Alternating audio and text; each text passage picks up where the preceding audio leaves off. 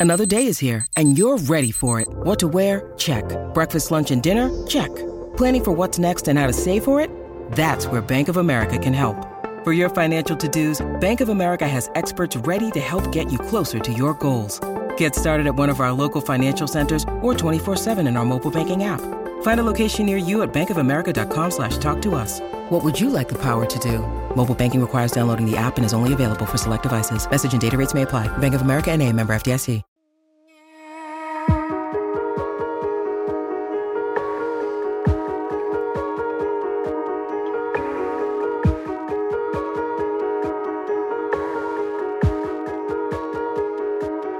Hey, folks. Senior podcast producer Jordan Mallory here. As you may have seen or heard, most of the people that work at this website don't work at this website anymore. And those of us that do have been retasked, and podcasts are no longer part of our job description. This means that Channel F and 99 Potions are going away. And rather than just leave you hanging with a couple of feeds that never updated again, I just wanted to pop something in here real quick and say thank you, sincerely. We poured our heart and souls into this podcast network that started very big and got even bigger and then shrank, just like Princess Peach in one of my fan fictions.